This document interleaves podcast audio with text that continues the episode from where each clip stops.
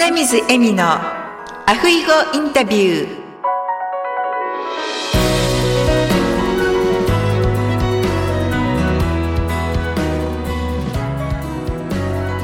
アロハアロハ就活エッセンシャルハワイカイルワ在住のライフスタイリスト花水恵美です。本日は兵庫県在住の船越美香さんをゲストにお迎えしております美香さん、こんにちは。こんにちは。よろしくお願いいたします。よろしくお願いします。それでは、早速ですが、美香さんの自己紹介をお願いいたします。はい。えー私は25年のフリーアナウンサーの経験から、今はスピーチコンサルタントとして、えー話し方、えー伝え方、また声の出し方や、えースピーチトレーニングなど、えー話すことを教える仕事をしています。ありがとうございます。それでは、なぜ美香さんが、そのアナウンサーになられた、あの、きっかけなどを教えていただけますか？はい。アナウンサーに憧れたのは、まあ、高校生ぐらいの時に憧れたんですけども、その前、まあ、その前段階としては、僕、もともと引っ込み思案だったんですね、子供の頃は。なんですけども、何何か表現することが何かのきっかけで、ちょっとここはもう全然覚えてないんですけど、それで、えっ、と、中学の時に演劇部に入ったんですね。で、そこから、なんか表現することが楽しくなって、当時、あの、オーディションの情報を集めている雑誌みたいなのがあって、それを中学生なのに買ってですね、えいろんなオーディションにを受けていたっていう、そこからがきっかけだと思います。で、高校の時にまあ曲のアナウンサーに憧れて、そこからこう目指そうという意識になりましたね。えーそうなんですね。どういうオーディションを受けられたんですか？あのですね、なんか映画の、自分がこう、その当時あの好きだった漫画が映画化されるっていうことで、それのこうキャスト、こう何々役募集みたいなのが載ってたら、それに応募したり、全然ダメなんですよ。ダメなんですけど、それに応募したりとか、あとは、こうそういう大手事務所さんのこう新人を発掘するみたいな、そんなオーディションで、あの中森明菜さんの歌とかを一次審査で歌った覚えは今でもあります。えー、そうなんですね。えー、アキナちゃんのどの曲ですか？どの曲だったかなちょっとタイトルももう忘れちゃいましたけど、なんせアキナちゃんの曲を歌ったことだけは覚えてねます。私もよく歌ってました、アキナちゃん。そうなんですね。それでは、アナウンサーは、どこのアナウンサーにまずなられたんですか？えっと、局の、放送局のアナウンサーっていうわけじゃなくて、まあ、フリーなので、えっと、そういうこうタレント事務所が関西でもいくつかあるんですよね。そこが養成スクールっていうのをやってましたので、大学卒業して1年、社会人として勤めてる間にその養成スクールに行って、で、そのまま1年で会社を辞めて、もうあの、タレント養成スクールがやってる事務所、そのまま上に上がったという感じですね。なるほど。では、そこからテレビに出られたりとかですか？そうです。ただまあそんなすぐにはテレビやラジオの仕事って必ずオーディションがあるので、そこで選んでもらわないといけないので、まあ駆け出しの頃はもう全然そんな仕事なくって、本当にあの商店街の抽選会でこうお客様呼び込むために声を出すっていうようなこととか、あとはあのキャラクターショーの司会、遊園地とかショッピングセンターなんかでアンパンマンショーとかですね、えーそういったキャラクターのターショー、ショーをやる前振りの司会 MC のお姉さんっていうのが大体登竜門。そういうのをはじめ、まあだんだん司会も、あの、ちょっと固めの式典であったり、結婚式とか、イベント、お祭り、まあ、様々な司会をやっていく中で、オーディションを受けて合格したらテレビとかラジオの仕事ができるという、そんな仕組みになっています。そうなんですね。では、今までで一番印象に残っているエピソードを教えていただけますか？そうですね。あの、まあ、結構、県政の情報番組の仕事をしていた時に、いろんなところに兵庫県回るんですよ。で、まあ、リポートして、まあ、紹介していくみたいな。ある時、イカ釣り漁船に乗るロケがあったんですね。もともと私あんまり乗り物があの弱いんですよね。すぐ乗り物用しちゃうんですけど、心配だなと思って、まあいろんなお薬飲んだりとかして行ったんですけどもう、全く立ち打ちできず、夜なんで、どんどんこう陸から離れて、まあ、イカ釣りなんで沖の方まで行きますよね。陸の明かりも見えない、えー、夜だから水平線がまあ見えないわけですね。空と海の境がもう真っ暗でわからない。ただあるのは船に灯されている照明と、えー、カメラさんと、あと私に当たる照明と、あとは月がぽっかり浮いているという、そんな中でも気持ちが悪くなってしまう。でもどんどん船は沖に行く。うん、もうパニック状態みたいになってしまって、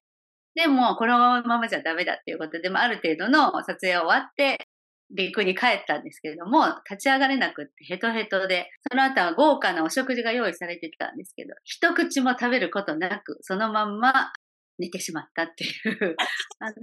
の思い出はすごく強烈ですね。で、一番人生の中で怖かったような気がします。そうですね。私も船酔いする方なので、はい。特に真っ暗だともっとですよね。そうなんですよ。で、車だと止めてくださいって降りれるんですけど、降りれないでしょ？船だから。ええー、それはそれは大変な経験でしたね。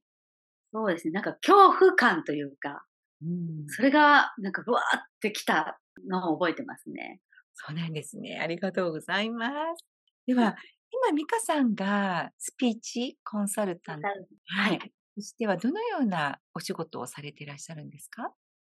そうですね。お越しいただく、まあ、お客さん、まあ、生徒さんっていうのは、ビジネスマンが今は多いですね。で、会社で役職ついて、ずっと話すことが苦手だから逃げてきたけど、立場上もう逃げられなくなったとか、えー、プレゼンの機会が多い営業マンの方あとは、まあ、とにかく人前で話す方、まあ、学校の先生とかもいらっしゃったりとかもありますし、あとはスピーチ原稿を一緒に結婚式のスピーチ原稿を一緒に考えてほしい。で、そのままトレーニングするとか。そんな方って意識高いですよね。お金払ってスピーチ原稿を考えてもらおうなんて思うんですから。なので、あの、そんな様々な話すことの、うん、お手伝いをしている感じですね。あと、あの、通訳者の方で、滑舌とか、あと発声とか、表現力、間の取り方とか、そういうのをうちのスクールでやってくださいって通訳のスクールから依頼を受けて、えー、そういうトレーニングをオンラインでやったりとか、本当に自分が思う以外のところからのオファーとかもいただいたりとかして、はい、あの、話すということ全般をお手伝いさせていただいている感じです。まあ、今お話にあったように通訳する方って多分同時通訳とかもされると思うんですけれども、そうすると、はい、通訳しながらそれで話すって2つの作業を一度にしてるみたいな感じなので、なかなかその話し方までってですね、さん意識されずにやってらっしゃる方が多いんじゃないかなと思うんですけど、でもその方たちがやはりそういう話し方っていうのを勉強されて、で、その上で通訳されるっていうとですね、他のね、いろ、たくさんいる通訳の中でも、指名されたりっていうのが増えてくるんじゃないかなって思いました。そうですね。通訳スクールなんで、基本はね、その通訳することを学ぶスクールなんですけど、まあ、日本語のそのスピーチトレーニングの私がも出してもらってる講座は、オプション的な感じなんですよね。なんですけど、そこにここもなんとかこう、改善したいっていう思いで来られる方は、だいぶ意識の高いあの方だと思うんですけども、これまでに受けてくださった方は、こういうのもっと早く知りたかったですって、あの、おっしゃっていただいたりとかで、とてもあの、喜んでいただいたので、あ、今度通訳の方にもお役に立てるんだなっていうのが、私こそ知らせてもらったっていう感じで、まあ、表現の仕方とか、直訳するわけじゃないので、聞いたことを今度違う言語に置き換えて、まあ、要約と言いますか、どう落とし込むかってすごい技術だなっていうのを、あの、私も聞いてて改めて思ったんですけどね。うん、なので、そこに活かしていきたいというふうにね、おっしゃっていただけて、とても嬉しかったですね。そうですね。エヴァさん、今後ですね、今のお仕事の展開をどのようにされていかれたいですか？そうですね。あの、実は、ずっとやりたいなと思ってることが、まあ、この仕事、まあ、独立してから、あの、思ってたことがあって、まあ、というのも、フリーアナウンサー時代にこう、ナレーションの仕事っていう、例えば小説とか物語を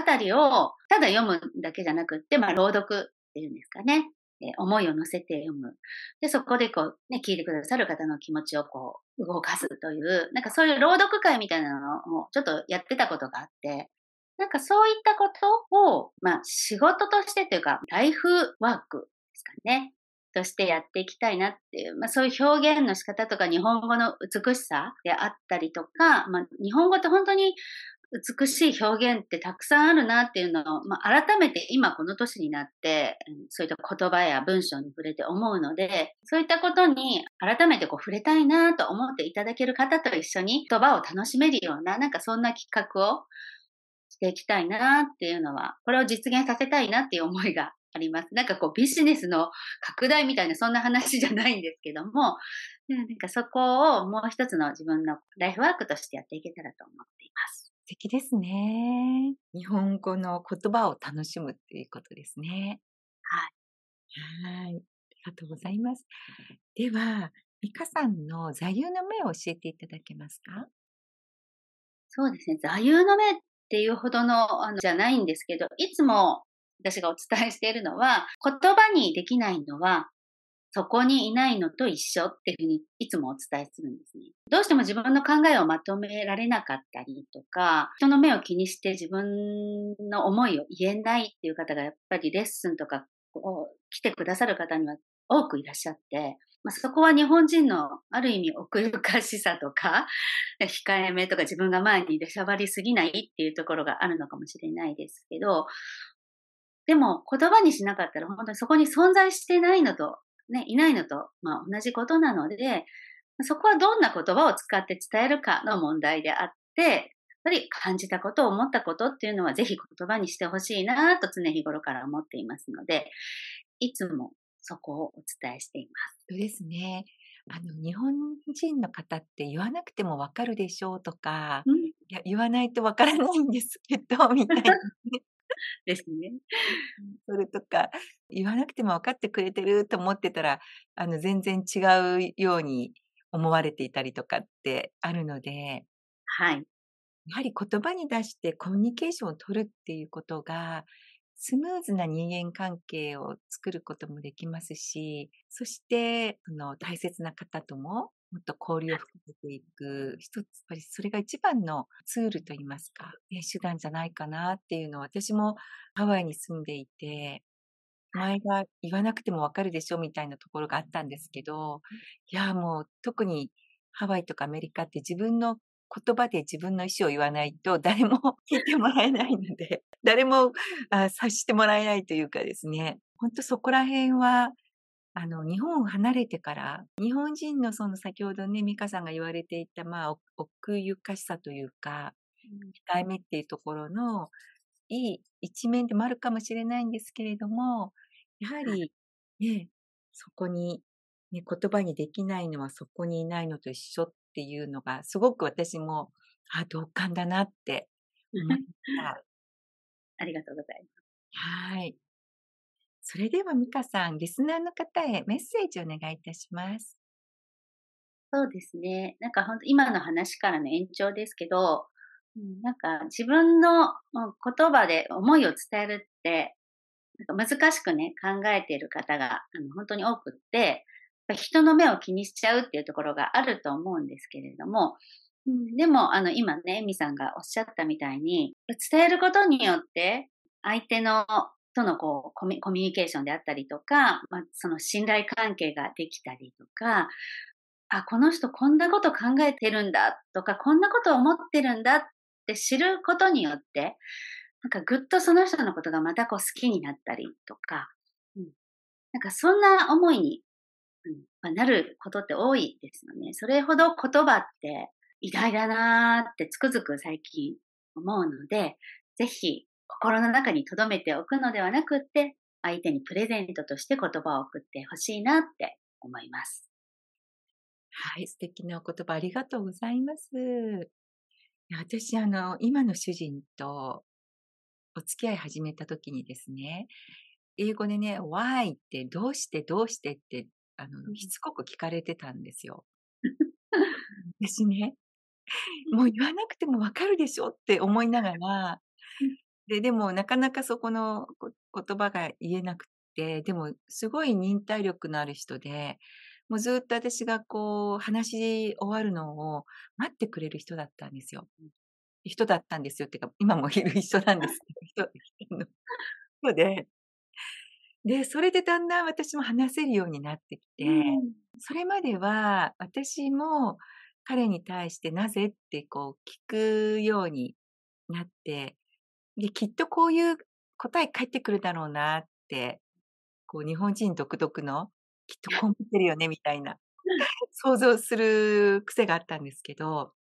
そしたら全然違う答えが返ってきたりして、あ、やっぱりね、人って話してコミュニケーション取らないとわからないなっていうのを、あの、今の主人とそういうコミュニケーションが大事だっていうのを彼に教えてもらったっていう気がします。うん、素敵なお話です。で なので、何かあってもすぐに、君はどう思うの？君はどうしたいの？って聞かれるんですよ。へで、私も、あの、こうしたい、ああしたいって言って、で、なので、私も彼に、どうしたい？とか、あなたは今どう思ってるの？とか、聞きやすいんですよね。聞かれるから聞きやすいみたいな。なんかやっぱり一方的にずっと聞いてるだけだと言いにくいっていうのもあると思うんですけど、お互いにこう、まあキャッチボールみたいな感じで、お互いの思いを言葉に出して言えると、すごいコミュニケーションがスムーズにいって、信頼関係がね、やっぱそこで築かれてっていうふうに、こう20年以上結婚してるんですけど、こもってるだろうなと思って聞くと、そしてやっぱり思いもよらない返事が返ってくると、わあ、そうなんだ、とかって言って、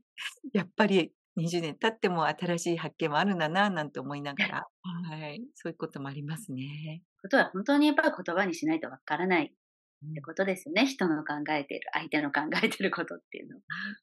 うん、私もそうですけど、いろんなことがあって、考え方とかも変わってくるじゃないですか。はい。ずっとね、20年前の私はそういうふうに考えてたけど、今は違うっていうのがあるので、やはりその都度その都度言葉で表現していく必要って本当に必要だなって思いますね。そうですね。本当に今日は素敵なお話をありがとうございました。こちらこそありがとうございました。かさんは兵庫県にお住まいということですけれども、レッスンとかクラスとかっていうのはオンラインでもされていらっしゃるんですか？はい、あの、オンラインでもやってます。さっきの通訳講座のお話は、アメリカの会社から依頼をいただいて、あもちろん日本人の方が代表なんですけども、いただいてやってるので、あのイギリスから参加してくださる方とか、うん、もちろんアメリカの、あの、ニューヨークから参加とか、本当に面白いですよね。なんかこのズームっていうかオンラインの凄さをこのコロナ以降、感じさせてもらって、そこに5、6人の生徒さんがいろんな国から、日本人の方ばかりなんですけど、参加してくださったりとかで、オンラインももうガンガン使ってます。本当にグローバルですね。ですね。それでは、兵庫県以外にお住まいの方もですね、ぜひ、かさんと一度、ある方は、ぜひご連絡いただければと思います。ありがとうございます。